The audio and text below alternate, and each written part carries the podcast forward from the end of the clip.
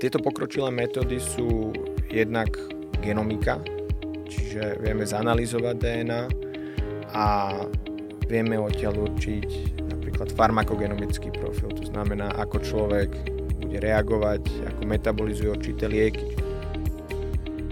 Vítajte, počúvate podcast Rozhovory MD, moje meno je Tomáš Havran a v dnešnej epizóde sa rozprávam s doktorom kardiologom Alanom Böhmom, Alan je známy tým, že sa venuje precíznej medicíne, no a práve to je téma, o ktorej sa budeme rozprávať v tejto epizóde podcastu.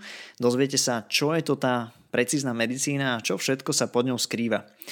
Alan Böhm je relatívne mladý lekár, ktorý dosiahol relatívne veľa a už počas svojej špecializácie na NUSCHu založil Premedix Academy, ktorá sa venuje vzdelávaniu a vede v rámci precíznej medicíny a takisto založil aj precíznu kliniku Premedix a, a aj o nej sa budeme rozprávať vlastne, že kam to všetko smeruje a ako sa vyvíja táto precízna medicína nám prezradil počas nášho rozhovoru. Takže rozhodne sa máte na čo tešiť.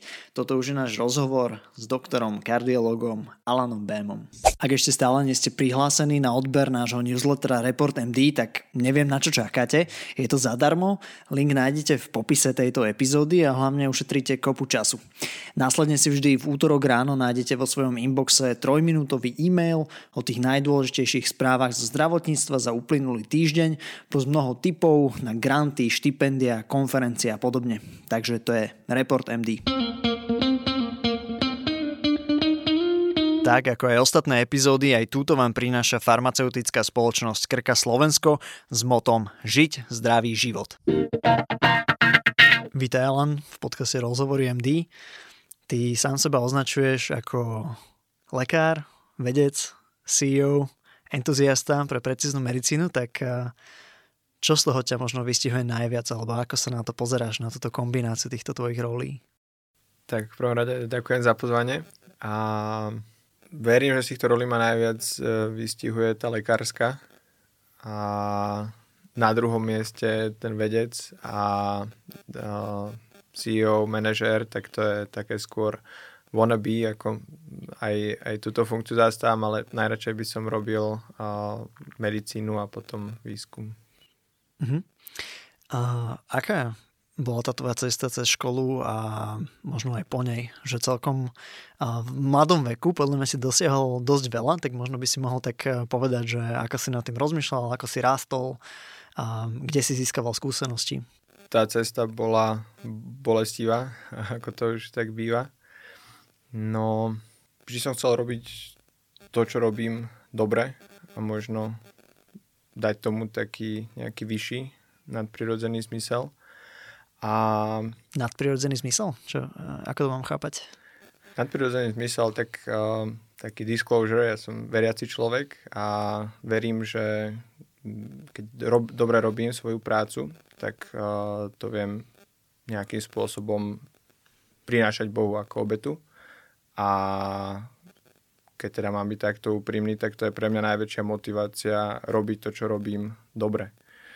No a ono sa to samozrejme, je to pekná myšlienka a, a už potom ťažšie sa to praktizuje a, a naozaj je veľmi ľahko spadnúť do jedného alebo druhého extrému. O, ten jeden extrém je, že človek nerobí dobre svoju prácu a potom nemá ani, ani nejaké veľké pokušenie, alebo robí dobre svoju prácu a potom tam prichádza pícha, potom tam prichádza trochu strata toho prvotného cieľu a človek zrazu zistí, že á, darí sa mi a, a toto je vlastne celkom fajn a ľudia ma chvália a, a potom trochu schádza z toho z tej, z tej primárnej cesty. Ale teda, ak mám byť uh, takto úprimný, tak uh, to, čo ma motivuje najviac uh, byť dobrým lekárom, dobrým vedcom, uh, je teda táto myšlienka, že tú prácu ak ju robím dobre, tak ju môžem obetovať Bohu. No a potom uh, som pochopil, že ak chcem naozaj robiť dobré medicínu a výskum, tak um, treba k tomu si vytvoriť nejakú, a hlavne na Slovensku, nejakú platformu, kde sa tá medicína a ten výskum dá robiť dobre. A toto bolo vlastne, alebo toto bol ďalší taký, ďalšia taká motivácia um, sa osamostatniť od tých klasických um, verejných inštitúcií, akými sú verejné nemocnice, vysoké školy, lebo štandardne sa robí medicína v nejakej nemocnici. Um, sa lekáru niekoho zamestná a keď chce robiť výskum, tak skončí na nejakej univerzite. A ja som tiež išiel touto cestou, ale tiež som pochopil, že ak chcem naozaj robiť dobre tú medicínu a dobre ten výskum, tak je dobré si vybudovať tomu niečo vlastné, čo bude mať človek pod kontrolou a, a na tom veľmi veľa pracujem.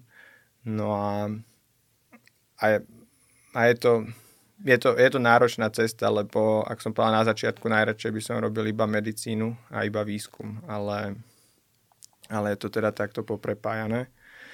No a a tiež človek musí mať na to aj trochu povahu, aby, aby dokázal takto skoro sa povedzme osamostatniť a, a teda, ak si to tak povedal, že, že som dosiahol nejaké veci, tak uh, je k tomu treba aj, aj taký, nie že trochu, ale dosť rebelánský charakter, uh, ktorý mi umožnil tieto veci dosiahnuť, lebo to je podľa mňa trochu uh, problém veľa mladých lekárov na Slovensku, že sú príliš poslušní tomu systému. Takže tento podkaz asi by mal byť hlavne pre, pre mladých medikov a, a lekárov, tak a, je dobré aj niekedy trochu rebelovať.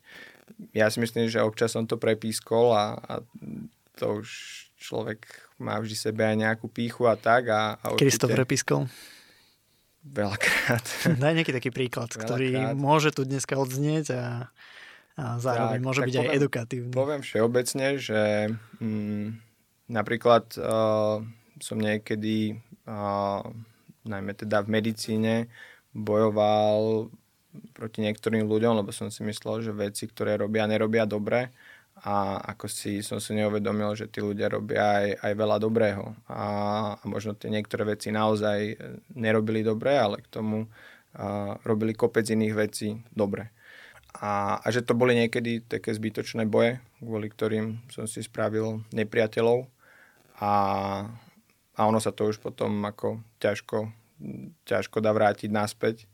Takže, takže tak. Ale samozrejme niekedy to bolo dôležité um, zabojovať za správnu vec a, a ako vravím, keby som zase nemal taký ten rebelantský aj charakter, tak, tak určite by tu dnes nebol Premedix ako súkromná klinika, výskumná organizácia a určite by som nedokázal študovať na Oxforde a určite by som sa nedostal do predsedníctva Európskej kardiologickej spoločnosti. Takže Takže tak, čiže je dobré rebelovať, ale, ale do, do určitej miery iba mhm. vždy. Mm-hmm. Teraz tak chronologicky, ty si kedy končil školu?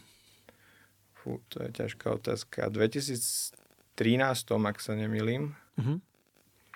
Áno, v 2013 roku. A potom, myslím, že 2015 si už uh, založil Premedix Academy. Áno, áno. A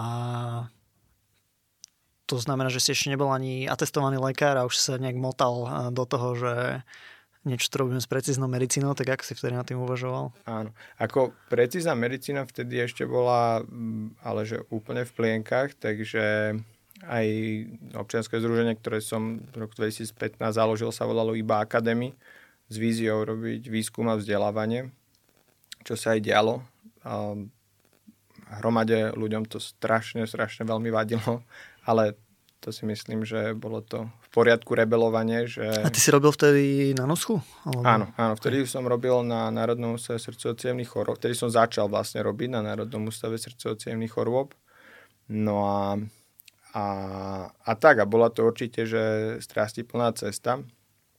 A, a dodnes rozmýšľam, že, že čo je lepší postoj, lebo mm, je veľa ľudí, ktorým som veľmi vďačný, aj ich považujem za takých svojich mentorov, ale zase nikdy som nemal takého mentora, ako vydám u mnohých ľudí napríklad v zahraničí. Ono celkovo na Slovensku, ale aj na Slovensku existuje takýto mentorship a ten vzťah toho mentora, mentee, ak sa to hovorí v angličtine. Ale nie je to až tak rozšírené. Ale býva to aj tu a, hlavne v zahraničí. No a ono to má aj veľké výhody, aj veľké nevýhody. Veľké výhody sú také, že napríklad výskum, ktorý sme robili zo začiatku, tak, eh, tak dnes už viem, že mnohé, mnohé z tých vecí nedávali veľký význam. Človek sa síce veľmi veľa naučil, ale, ale mohol by som si ušetriť určite kopec práce, keby som, nie že slepo, ale, ale tak nejak s takou absolútnou lojalitou sledoval nejakého mentora. Druhá vec potom je a, a to sú ľudia, ktorí ma vždy inšpirovali ako Da Vinci a Einstein. To boli ľudia, ktorí nemali vlastných mentorov. A tí ľudia urobili veľké veci. A tú svoju prácu naozaj robili dobre. Takže, takže tak, čiže mať mentora je taká, taká obojsečná zbraň. A asi, je, asi je dobré taký, taký nejaký stred, čo sa mi občas podarilo. A, a sú ľudia, ktorým som veľmi vďačný, ako už, už pri viacerých príležitostiach som ich menoval ako doktorka Luba Bacharová alebo už nebohý profesor Hrica, ktorí mi veľa pomohli. A zároveň ani nebolo potrebné, aby som vlastne robil od A do Z to, čo, to, čo mi nalinajkovali.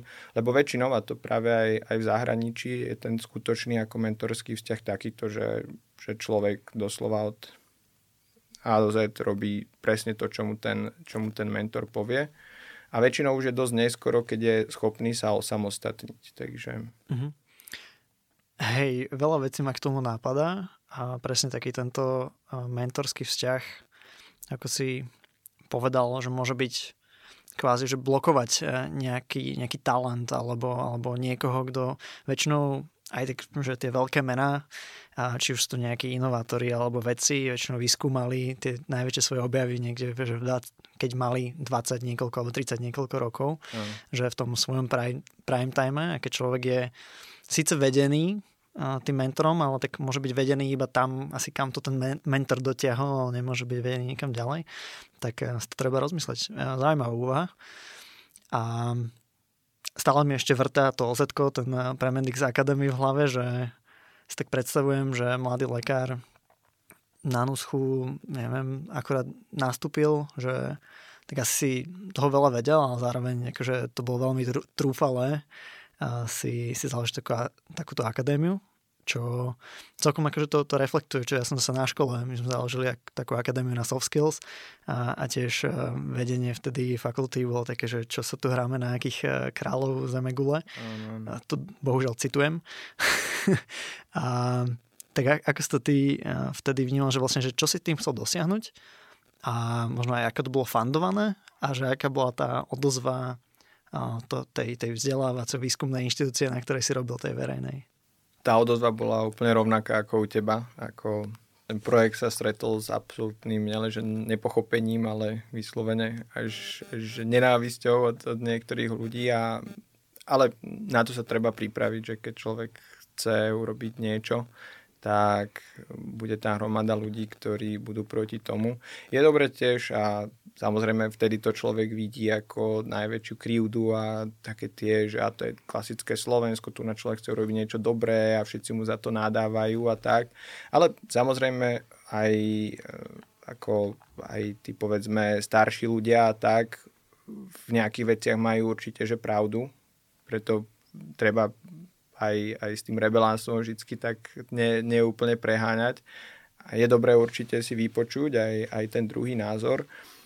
A zase ale nenechať sa odradiť. To, to určite nie. Tak uh, každý, každý jeden, ktorý urobil nie, v živote niečo, niečo veľké, tak to bolo zo začiatku stretnuté s nepochopením takých príbehov sú stovky.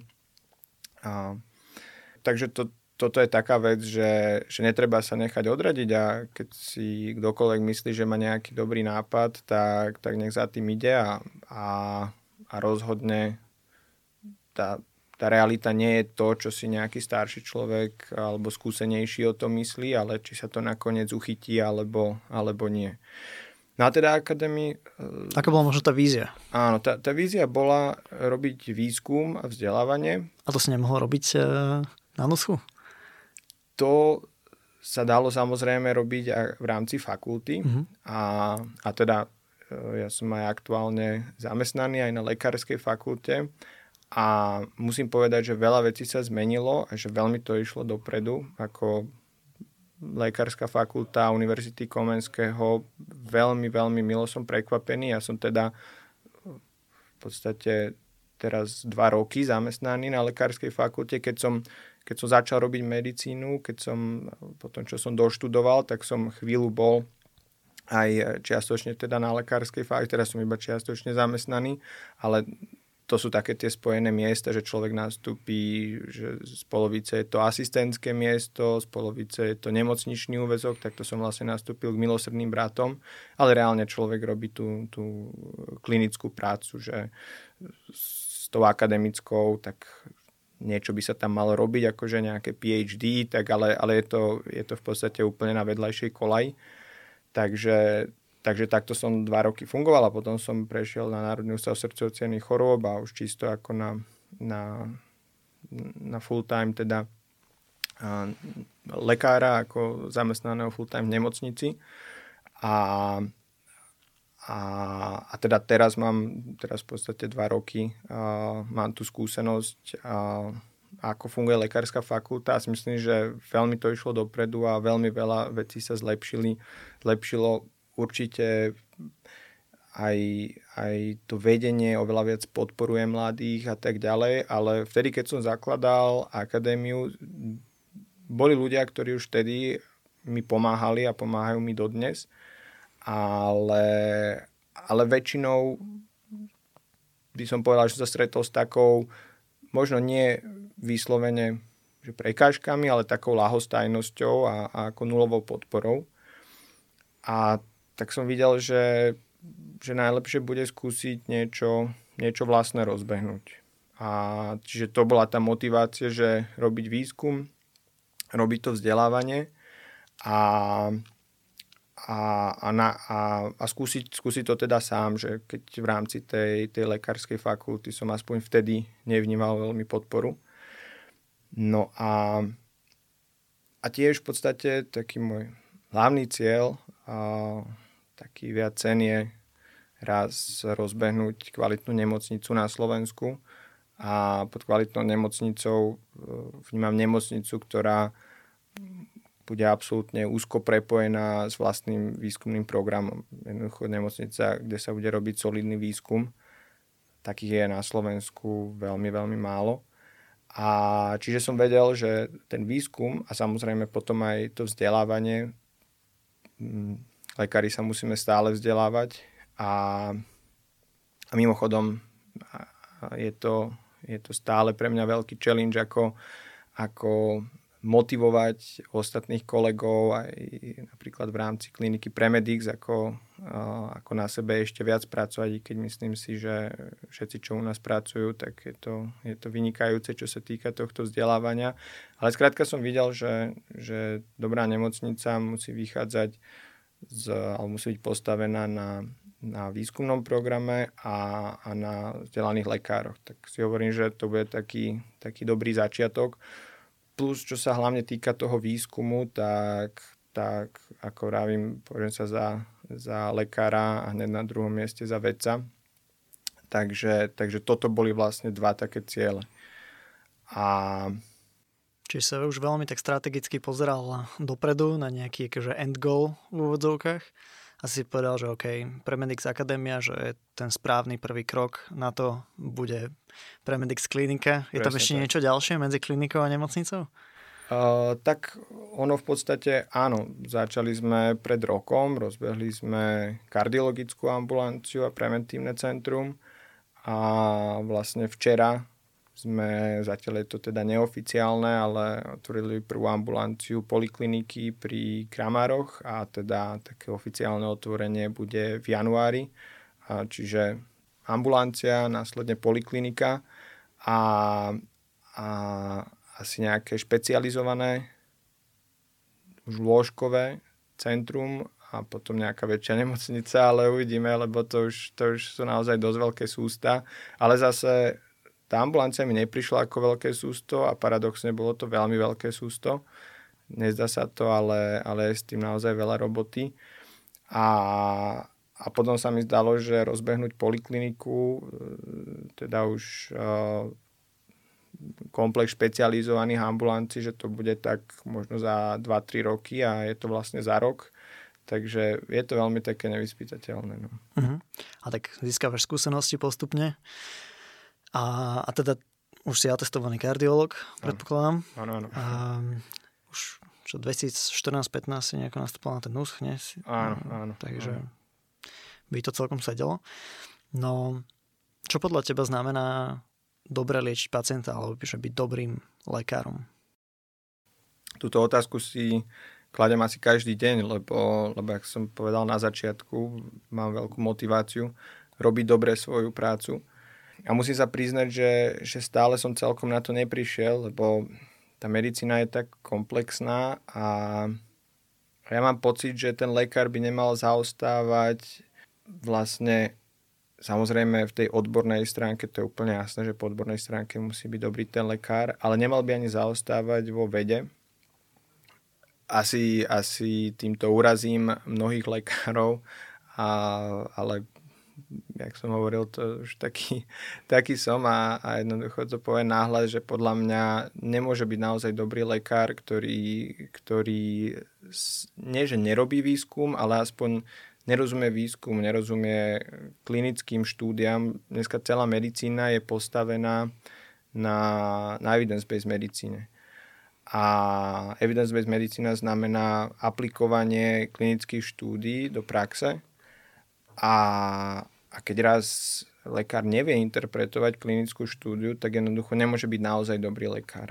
Lebo to bola medicína spred niekoľkých storočí, že starší, skúsenejší lekár naučil niečo toho mladšieho a že sa to takto tradovalo a posúvalo po generáciách tieto medicínske znalosti to v dnešnej dobe a, a, a to je taká prvá vec, s ktorou sa podľa mňa mladý medic stretne, alebo teda mladý absolvent. A, a zase tie, tie skúsenosti tých starších lekárov sú určite cenné a netreba to zase úplne ignorovať, to by nebolo správne, ale, ale potom jednoducho môže byť niekto skúsený lekár a, a liečiť za rok, ja neviem, 300 pacientov s infarktom, ale keď v rámci keď vznikne štúdia, kde sa za rok zaradí niekoľko tisíc pacientov s infarktom, tak výsledky tej štúdie sú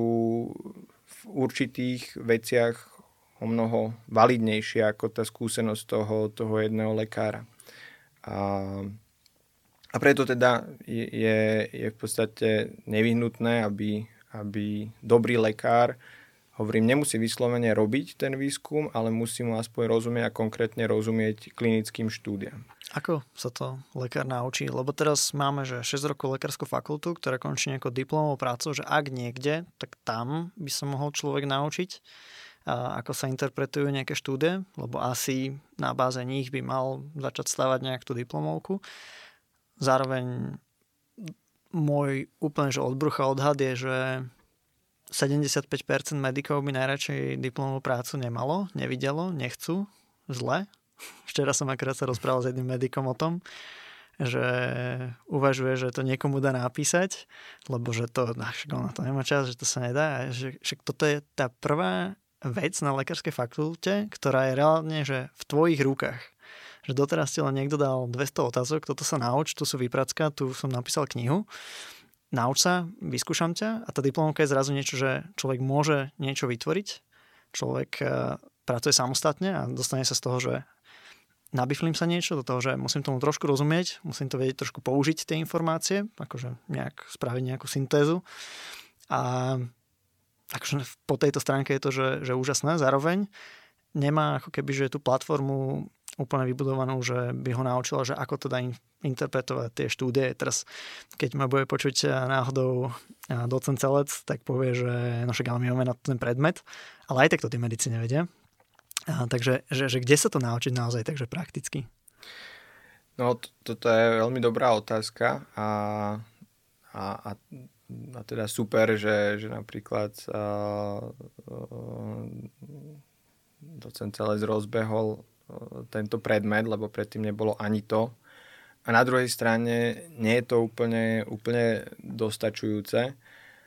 A toto je veľmi ťažko ako riešiť túto otázku, nemôže očakávať pedagóg, keď dá ako žiakovi, aby urobil niečo, čo mu nerozumie ten žiak, aby, aby v tom videl nejaký význam. A čiže v šiestom ročníku, keď sa odozdáva tá diplomová práca a keď v štvrtom ročníku je zadaná žiakom diplomová práca a oni majú a ich, ich najväčšia motivácia je porobiť skúšky, to je prvá vec. A druhá vec, že nemajú naozaj ani páru o, o, o o tom, ako, ako funguje veda a, a hlavne ten klinický výskum, gro tých diplomových prác sa týka teda klinického výskumu, tak sa nemôžeme diviť, že nejaký medic povie, že ja to dám niekomu napísať. To je, to je úplne prirodzené a, a ja dokonca o, ako tie diplomové práce sú v podstate o tom, že ten medic si niekde tesne pred deadlineom,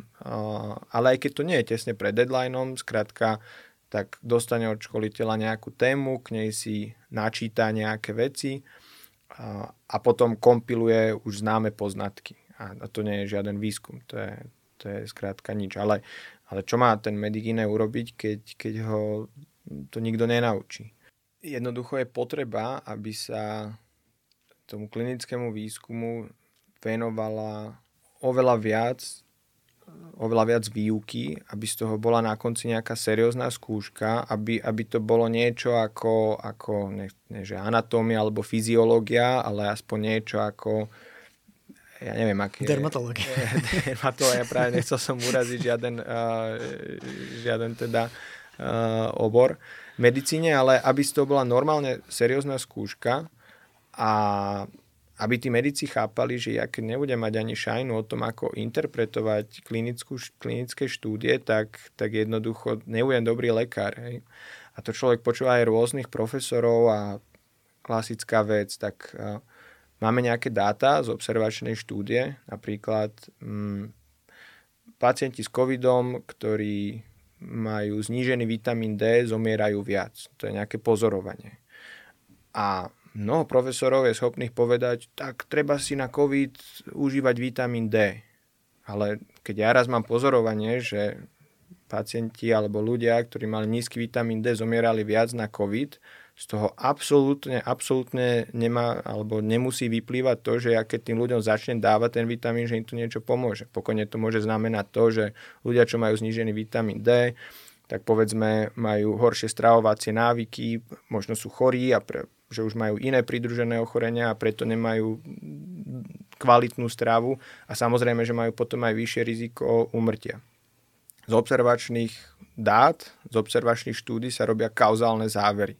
Veľký, veľký omyl, ktorého sa naozaj dopúšťa, to nie, že, a toto je vec, ktorú by už medic mal vedieť, že keď ja si prečítam nejakú štúdiu, observačnú štúdiu, že niečo je asociované, spojené s niečím, že to neznamená, že ja keď teraz to niečo začne robiť, tak, tak dosiahnem to druhé. Hej. Keď sa uvádza taký príklad, keď ja raz mám pozorovanie, že ak um, že konzumácia zmrzliny koreluje pozitívne so zvýšenou teplotou. Hej? Tak jasne, čím je teplejšie, tým sa konzumuje viac zmrzliny. Ale to neznamená, že keď začneme konzumovať viac zmrzliny, že zvýšime tú teplotu. Hej. Samozrejme, tá kauzalita je tam obrátená, že to, že sa zvyšuje teplota, tak ľudí láka, ako je viac zmrzliny. Ale takto absurdné zmýšľanie robí strašne veľa, strašne veľa lekárov v medicíne, že podľa toho, proste podľa výsledkov z nejakej observačnej štúdie treba liečia ľudí. A to, to, je, to je nepripustné. A toto je niečo, čo už by mal vedieť medic a, a bohužiaľ, ale toto nie je iba vecou Slovenska. Vlastne študujem uh, klinický výskum na Oxforde a, a, a ani, ani na západe zatiaľ nepenetrovalo a sa nedostalo skrátka ten klinický výskum toľko do, do toho kurikula tých, tých medikov. Určite, že je to lepšie, hlavne v západnej Európe, ako treba u nás, ale, ale stále to nie je úplne, úplne dostatočné. Takže, takže je, to, je to podľa mňa taká, taká výzva, ako určite hlavne u nás v Strednej Európe, ale celkovo pre, pre, pre všetky uh, lekárske fakulty, aby začali viacej, viacej dbať na, na ten klinický výskum, lebo, lebo to je dnes medicína. Naozaj medicína dnes nie je to, že, že sa naučím, ako fungujú nejaké mechanizmy a podľa toho liečím. Lebo je veľmi dôležité poznať mechanizmy a to, keď učím niečo medikov, tak hlavne, aby si zapamätali mechanizmy, lebo to už nezabudnú. Hej, patofyziologické mechanizmy najdôležitejšie ale, ale to nestačí, lebo mnoho vecí máme o tom nejakú predstavu a ako v teórii to funguje ako nejaký patofyziologický mechanizmus, ale potom to aplikujeme do klinickej praxe a, a vôbec to nefunguje. Hej. A to jediné, čo my môžeme aplikovať do klinickej praxe, sú výsledky z prospektívnych randomizovaných štúdí, ktoré sú potom zhrnuté do guidelinov a tak ďalej. Čiže... OK, čiže na jednej strane máme lekárov, ktorí liečia empiricky, alebo si prečítajú tú obzervačnú štúdiu a neporozumejú jej. Na druhej strane máme vedcov, ktorí aj robia tie štúdie, tak asi ich aj vedia interpretovať a čítať. Potom zídeme o schodík nižšie. Máme tu lekárov, ktorí teda aspoň vedia interpretovať. A teraz ešte je tu podľa mňa že veľké spektrum a kde môže byť napríklad také, že čítam dobrý guideline, alebo že, neviem, vyhľadám to na up-to-date, kde niekto interpretoval tú štúdiu za mňa a niekde tam vložil nejaký jeden riadok, že teda mám podávať ten vitamín D, alebo nemám podávať. A is it good enough? Myslím si, že na začiatok určite áno. A pre mňa, čo bolo také najšokujúcejšie zistenie, keď som teda začal študovať na Oxforde, že aj v najlepších časopisoch, ako je New England Journal of Medicine a podobne, je extrémne cítiť ten tlak toho industry, hej, tých farmafiriem a to je najlepší medicínsky časopis na svete. Mnohé štúdie sú tam ale že totálne dezinterpretované. Hej. Mm, a oni to vedia tak spraviť, že aby aj ten reviewer nemohol že úplne namietať, lebo akoby to, čo tam píšu, vlastne je pravda, ale úplne jasne je tá interpretácia zavádzajúca a, a podľa mňa ani to by nemali tí reviewery ako akceptovať, ale bohužiaľ sa to deje. Čiže nie je to good enough si prečítať guidelines alebo a, a, a potom a to sú štúdie a potom tie guidelines robia lekári, ktorí majú častokrát konflikty záujmov, ako keďže som vlastne bol v Európskej karolickej spoločnosti ako v tom predsedníctve, tak tam som videl, že úplne do kuchyne a bohužiaľ sa a to, a to není, že Slovensko, to je, to je akoby Európska karologická spoločnosť, je najväčšia karologická spoločnosť na svete, najvýznamnejšia a teda a teda. A a párkrát sme mali stretnutie len kvôli tomu, že sa zistilo, že niektorí tvorcovia guidelinov mali zamlčané konflikty záujmov. Takže, takže tak, čiže nedá sa veriť ani guidelinom, sú tam určité záujmy a ani štúdiám, pokiaľ im nevieme interpretovať. Takže nie je to good enough, ale určite je to lepšie ako, ako povedzme uh, si prečítať niečo z, z patofyziológie hej, a, a podľa toho liečiť alebo ako iba slepo robiť to, čo mi povie starší lekár. Hej? Takže, takže tak. Dobre, tak necháme na poslucháčov, nech si spravia z toho nejaký záver. A ja by som sa posunul do, toho, do tej precíznej medicíny, že vlastne kde do tohto, čo sme sa už možno rozprávali, zapadá tá precízna medicína a ako to, a ako pracuješ s tou precíznou medicínou možno na tvojej klinike. Áno, čiže je ťažké vysvetliť precíznu medicínu, lebo je to pomerne moderný koncept, a, ktorý ani nie je nejak jednotne zadefinovaný. Ale v podstate tá precízna medicína je o maximálnej personalizácii medicíny. A v takomto ponímaní je ten koncept relatívne starý. Aj to je, máme ako moto v rámci našej kliniky, čo sme teda prebrali tento citát od profesora Auslera, ktorý ho sformuloval pred 200 e, rokmi. dobrý lekár lieči chorobu, ale výborný lekár lieči pacienta s chorobou. Čiže nezameriavať sa iba na vo všeobecnosti chorobu, ale zameriavať sa na to, kto tú chorobu má, aký je ten človek, aké má špecifika tento človek. Čiže ako myšlienka tej personalizácie je precízna medicína starý koncept. To, čo je tam nové, čo je tam moderné, že my dnes máme naozaj pokročilé metódy, ako, ako k tej personalizácii dôjsť. A tieto pokročilé metódy sú jednak genomika, čiže vieme zanalizovať DNA a vieme odtiaľ určiť napríklad farmakogenomický profil, to znamená, ako človek bude reagovať, ako metabolizuje určité lieky, čiže ako, ako reaguje na určité lieky, lebo zase evidence-based medicína je základ, ale keď nejakej štúdii vyjde, že nejaký liek funguje, tak to znamená, že funguje u väčšiny ľudí. Ale vždy sa nájdú ľudia, u ktorých ten liek nefunguje, alebo dokonca, ktorí budú mať nežiaduce reakcie na tento liek. No a vďaka napríklad farmakogenomike my vieme ešte predtým, než ten liek nejakému pacientovi dáme, že aha, tak tento pacient má povedzme defekt v eh, enzyme, ktorý aktivuje tento liek, čiže ja mu ho dám, ale ten liek u neho nebude fungovať. Hej.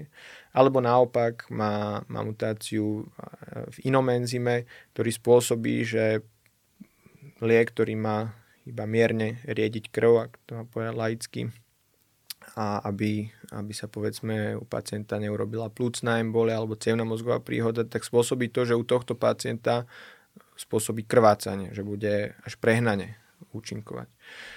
A, a, a takto vlastne, povedzme, vieme, že, že nejaký pacient má nejaké ochorenie, kde treba riediť krv a vieme, že zo štúdy, že keď takémuto pacientovi dáme liek na riedenie krvi, takže zabraníme, aby vznikli nejaké trombozy, nejaké krvné zrázeniny, ale sú pacienti, ktorí môžu mať nežiaduce účinky a, a, a nemusí robiť pokus, pokus omyl, že dám niekomu liek a keď bude z toho krvácať, že aha, tak to nebola dobrá voľba, lebo to už môže byť neskoro, ale a vyšetrím mu napríklad DNA a viem dopredu povedať, že OK, tak u tohto pacienta tento liek nie a viem napríklad zvoliť iný liek na riedenie krvi koľko máme takýchto analýz na tie lieky, že tie lieky budú lepšie zabrať alebo horšie zabrať, že je to že v jednotkách, desiatkách, stovkách, o koľko liekoch je, toto vieme? Je to dnes už v stovkách, nie je úplne ľahké hodnotiť e, tu, tie dôkazy za tým, pretože opäť e, je to oblasť, kde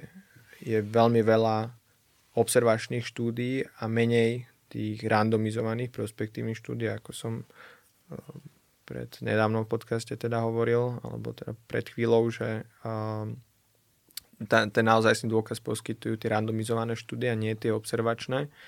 Takže pri, pri hodnotení tých dôkazov treba byť v tomto opatrný, ale minimálne tie observačné štúdie, ktoré zasa na druhej strane mm, Samozrejme, ak nie sú k dispozícii randomizované štúdie, tak dá sa volať čo vyčítať aj, aj z tých observačných štúdí. Hej? Len netreba to hovoriť, že takto to je určite, alebo mm, akoby vedieť, že je tam jednoducho rozdiel. A, a čo sa týka tých observačných štúdí, to je v stovkách, to už máme naozaj na veľa liekov. A čo sa týka, čo sa týka tých randomizovaných štúdí, tak to je v desiatkách. Mhm. V čom ešte je to čaro precíznej medicíny?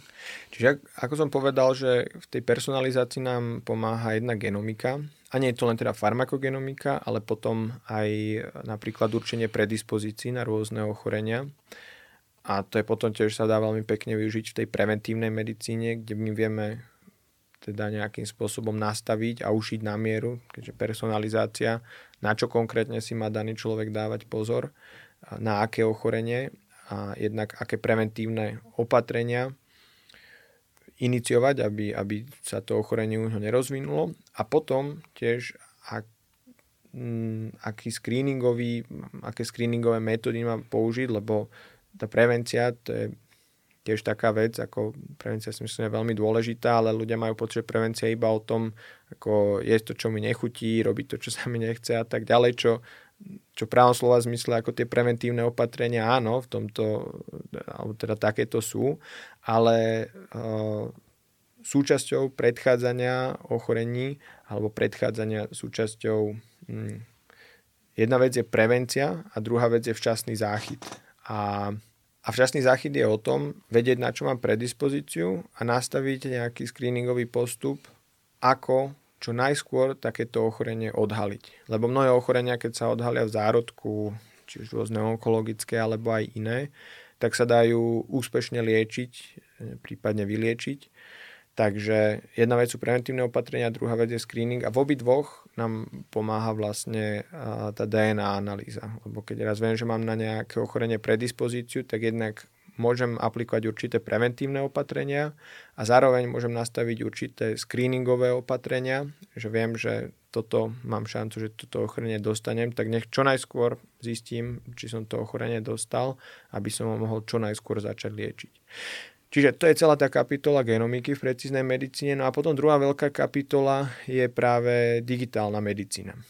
Tej personalizácii okrem, okrem genomiky a celkovo aj iných metód molekulárnej biológie, ktoré teda nazývame tie omixe, alebo genomika môže byť proteomika, metabolomika a tak ďalej, ale tá genomika je taká, by som povedal, najrychlejšie rastúca, naj, najefektívnejšie uplatniteľná tak ďalej v tej personalizácii napomáha digitálna medicína. No a vďaka digitálnej medicíne jednak vieme získavať určité dáta o pacientoch pomocou tých tzv. wearables teda, a vieme ich monitorovať tých pacientov na diálku. Čiže opäť dáme pacientovi nejaký liek a, a my nevieme, že či, či je vhodný tento liek pre tohto daného pacienta, ale tým, že ho vieme na diálku monitorovať, tak hneď vidíme, či ten liek zaučinkoval, alebo hneď vidíme, či sme zvolili dobrú dávku. Ak Máš nejaký konkrétny tak, príklad? Veľmi veľa. A, veľmi veľa. Máme takú službu u nás na klinike, ktorú nazývame inteligentné monitorovanie a táto služba je určená najmä pre vysokorizikových pacientov, lebo tí z nej ťažia najviac. To sú, na, znamená napríklad pacienti, ktorí sú prepustení po infarkte alebo po nejakej srdcovej operácii z nemocnice. No a týmto pacientom rozdáme vlastne sadu telemedicínskych zariadení. Je to tlakomer, pulzný oximeter, teplomer, EKG monitor a váha. A títo pacienti sa vždy ráno a večer pomerajú s týmito zariadeniami a cez Bluetooth sa odošla informácia do mobilného telefónu, mobilu cez mobil internet na, na našu platformu, kde sa tieto dáta zhromažďujú a lekár potom môže vidieť, ako ako sa tieto, tieto vlastne vitálne funkcie v čase vyvíjajú, čo je jedna dôležitá vec a môže na základe toho upravovať liečbu veľmi efektívne a, a doslova ušiť tú liečbu na mieru.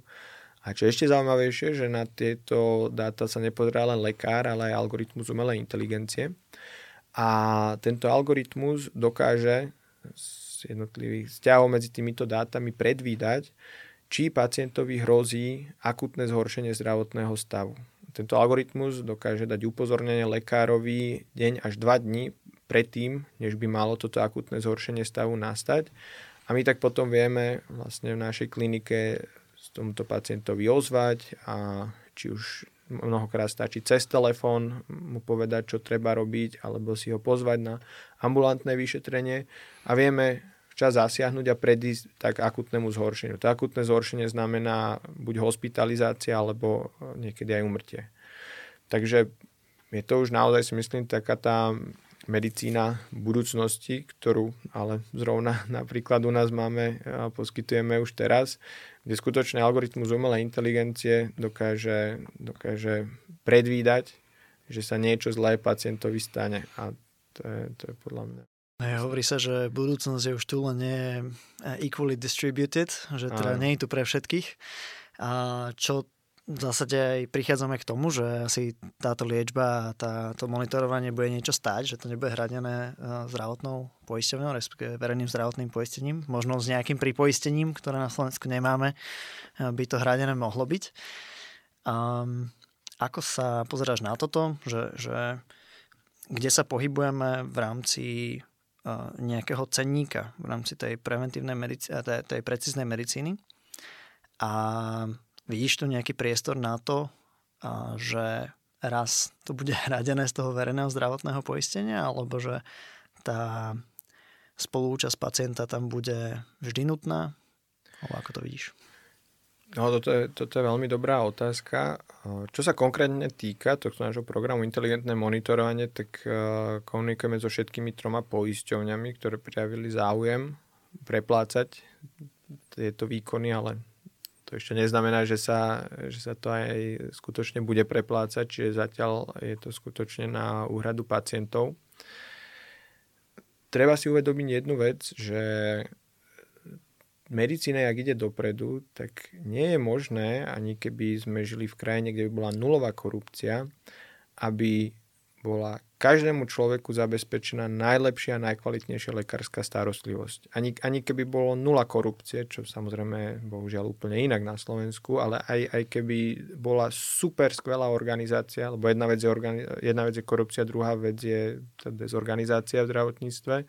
A mimochodom, teraz keď viem, čo to znamená, ako rozbehnúť len obyčajnú ambulanciu a polikliniku, tak, uh, tak treba mať aj, aj trpezlivosť aj, aj s tými ľuďmi, čo robia v tom zdravotníctve, lebo mnohí sú veľmi šikovní a je to veľmi ťažké, je to veľmi ťažké zorganizovať to zdravotníctvo. Extrémne ťažké, to nie je len challenge pre Slovensko, ako v Británii zdravotníctvo teraz ide veľmi dolu vodou a hrozí tam podobný kolaps ako u nás aj v iných krajinách západnej Európy. Takže to je jedna vec, ale keď sa vrátim tej pôvodnej myšlienke, aj keby bol tip-top zorganizované zdravotníctvo s nulovou korupciou, aj tak by nebolo možné, aby, keďže naozaj ten pokrok vede je exponenciálny, aby každý pacient dostal najkvalitnejšiu zdravotnú starostlivosť. A toto je úplne, viem, že úplne zbytočná výzva pre politikov, aby toto konečne ľuďom povedali, lebo to nikdy neurobia, pretože ktorá vláda povie ľuďom, tak viete čo, tak jednoducho toto sa nedá akože utiahnuť, to je nie je reálne, tak budete si priplácať, tak to by, to by, to by bola zbúra na, na, na druhý deň, ale na, na druhú hodinu, ak by sa toto oznámilo aj tí, čo mali najviac odvahy pri, pri zmenách zdravotníctva a health policy, tak toto nedotiahli. Áno. áno Keby to dotiahli, tak Fico to zruší. Vlastne. to, je, to je druhá vec, že potom prídu nejakí populisti, ktorí to, ktorí to zrušia. Čiže ale ľudia si to postupne začínajú uvedomovať, nemajú s tým problém, lebo je to úplne validný argument, však si platím poistenie, prečo si mám platiť ešte niečo ďalšie. Ľudia nechápu, že keď chcú mať zdravotnú starostlivosť bezplatnú, to znamená zo zdravotného poistenia, tak sa musia zmieriť s tým, že prídu do preplnenej čakárne, tam uvidia, či sa vôbec dostanú na radu a ak sa dostanú na radu, tak lekár na nich bude mať 10-15 minút a keď bude mať zlú náladu, tak to bude niečo hrozné a keď bude mať dobrú náladu, tak možno im aj nejak pomôže toto je to, čo, sa, čo si vieme dovoliť zo, zo zdravotného poistenia. Isté, že kebyže máme lepšie zorganizované to zdravotníctvo a nebolo by toľko korupcie, by to mohlo byť uh, o rád lepšie, ale rozhodne nie je možné, aby, uh, aby zo zdravotného poistenia sme každému človeku urobili rozbor DNA, na základe toho ušli na mieru preventívne opatrenia, prípadné liečebné opatrenia a aby sme všetkých ľudí bez rozdielu monitorovali eh,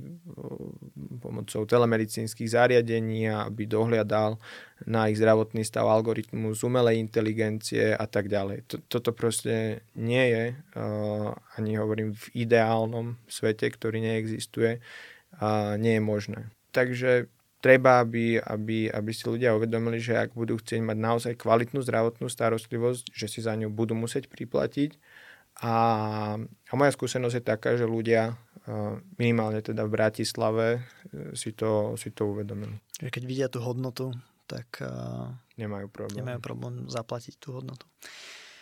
Čo konec koncov v zubarine sa to dneska deje celkom, celkom jasne a tam si neklameme, tak ako vo zvyšku medicíny, že je tu nejaký štandard, OK, ten štandard zaplatí zdravotná poisťovňa a teraz tá cena môže stúpať exponenciálne, lebo každý deň vyjde nejaký nový keramický materiál a niečo, čo sa tam dá na tie zuby dať, hej, a má to nejaký inkrementálny benefit pre toho pacienta.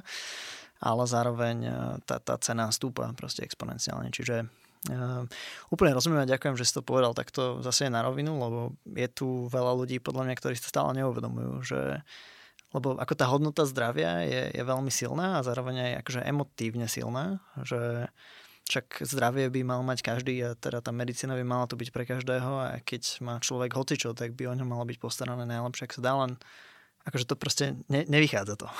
že um, raz, raz sa náplní ten, ten, ten budget 6 miliardový, čo tu máme na to zdravotníctvo na Slovensku. Takže, takže všetko nad rámec toho. No. A však to tak funguje na každej službe. Keď človek chce dobrého právnika, keď človek chce, ja neviem, veľa dát mať na telefóne, tak si musí zaplatiť za tú službu adekvátnu cenu.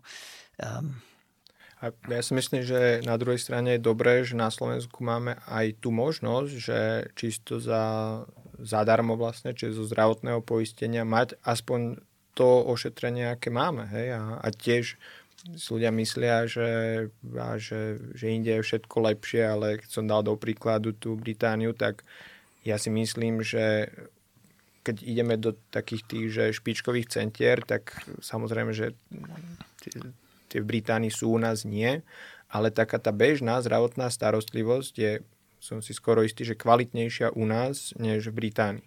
Ale je dostupnejšia. Dostupnejšia. Aj keď čakáme povedzme 3 mesiace na niečo. Tá sa kľudne čaká oveľa dlhšie a tí špecialisti ani vôbec nie sú. Všeobecní lekári riešia naozaj špecializované zložité problémy, na ktoré nie sú kompetentní a tak ďalej.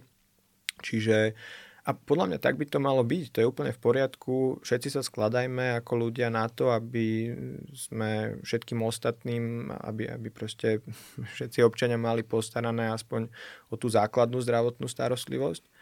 A, a potom, a proste to je tak, a, ako vo všetkom, ako, ako si povedal, a, Jednoducho, keď chce niekto niečo lepšie, tak si proste za to musí zaplatiť. A zdravie nie je absolútna hodnota. A to je potom aj filozofická debata o ľudských právach, hej, právo na zdravie a, a podobné veci a, a akože a to, to, to je na inú debatu, ale, ale jednoducho práva musia byť nejakým spôsobom vymáhateľné a, a tak ďalej. A a, a je, to, je to veľmi emotívne a tá predstava, že čo, tak ten je bohatý a teraz ešte aj bude mať lepšiu zdravotnú starostlivosť a neviem čo.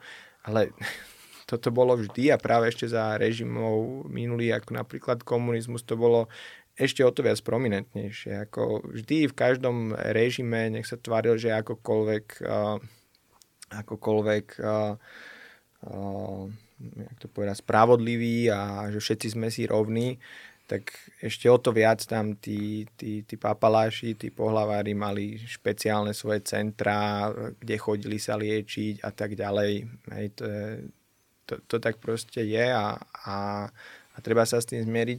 A je to OK, lebo, lebo zdravie nie je absolútna hodnota. Ako, sú dôležitejšie hodnoty než, než zdravie. Dobre, poďme na tie naše krátke otázky na záver. A Akú knížku by si odporúčil prečítať každému medikovi? Mne sa páčila knižka od Hansa Kiliana s názvom Za nami je len Boh. A človek tam tak dobre pochopí, jak sa hovorí, že medicus curat natura sanat, lekár lieči, príroda uzdravuje, tak veriaci človek si môže dosadiť medicus curat deus sanat, lekár lieči, Boh uzdravuje ale nech si tam človek dosadí prírodu alebo Boha, je dobré vedieť, že, že vo finále ten lekár je len nápomocný v nejakom ozdravnom procese, nad ktorým nemá úplnú kontrolu. Je nejaký šikovný nástroj, nejaká aplikácia, platforma, ktorú používaš, aby si ju odporúčil? Je ich, je ich veľmi veľa a ja mám na home ploche telefónu 4 medicínske aplikácie, ktoré používam dennodenne je to up-to-date aplikácia, kde je zhrnuté vlastne všetko o všetkých ochoreniach a takým spôsobom, že, že keď sa človek s niečím stretol prvýkrát, môže si o tom prečítať len hlavné body, len odporúčania alebo potom viac. Ďalej guideliny Európskej kardiologickej spoločnosti, kde sú zhrnuté všetky vlastne odporúčania pre kardiologov. a, a vôbec pre riešenie kardiologických problémov, či nie je to rozhodne len pre kardiologov, ale všetkých internistov alebo kohokoľvek, kto musí liečiť kardiologické ochorenia. Ďalej uh, Q-Calculate alebo MedCalc, teraz používam skôr a, a je to jedno aká aplikácia, ale, lebo je ich veľa, ale sú to medicínske kalkulátory, kde, kde človek uh, zadá nejaké parametre a, a dostane nejaký návod, ako čo urobiť a, a je x skorovacích systémov, ktoré sú veľmi užitočné, x hodnôt, ktoré si treba dopočítať a tieto kalkulačky to vlastne urobia za človeka. Čo nové sa akurát učíš? Tak e, včera som v rámci e, štúdia na Oxforde sme mali seminár o ekonomických analýzach, čo je už teda taká nadstavba v rámci klinických štúdí, veľmi dôležitá. Bolo to veľmi zaujímavé, takže konečne viem, aký je rozdiel medzi cost-benefit analýzou a cost-effectiveness analýzou a cost-utility analýzou a podobných veciach. Ale zároveň je dobré, že si človek uvedomí, že môže vynájsť super liek, ktorý má super výsledky, ale pokiaľ tam nie je aj nejaká rozumná hodnota, a, alebo teda e, nejaká rozumná cena za tú liečbu, tak, o, tak zbytočne je ten liek úžasný, keď je nedostupný pre väčšinu sveta. Čo bol tvoj najťažší moment počas štúdia alebo praxe? Najviac som sa bál skúšky z anatómie a potom som zistil, že to nebolo tak, tak hrozné, ako som si myslel. A potom ma prekvapili štátnice, že boli ťažšie, než som si myslel. Mm, takže tie očakávania, odhady... Boli presne naopak. No. Ti, ti ani vlastne v tej zakladaní tej ambulancie a tej kliniky zatiaľ úplne nevyšli. Uvidíme, ako to bude s tou nemocnicou. A, ak by si teraz musel začať od znova a neexistovala by medicína, tak čo by si robil? Medicínu. To je... Môžem sa vyhnúť tejto otázke a povedať, že výskum, ale asi to by malo znieť tak, že ak by neexistovala ani medicína, ani výskum, skrátka to, čo robím teraz. Tak by si vedel nešťastný po Bratislave. asi, asi tak, no, lebo mm, určite tie manažerské veci, ktoré robím, tak to robím z nutnosti, takže tomu by som sa určite nechcel eh, nejak dlhodobo a intenzívnejšie venovať celkom, keďže som z právnickej rodiny, ma, ma lákalo aj, aj právo a mohlo by to byť tiež zaujímavé. Ale teda, že žiadne náčenie v tvojej tvári. Medicína výskum.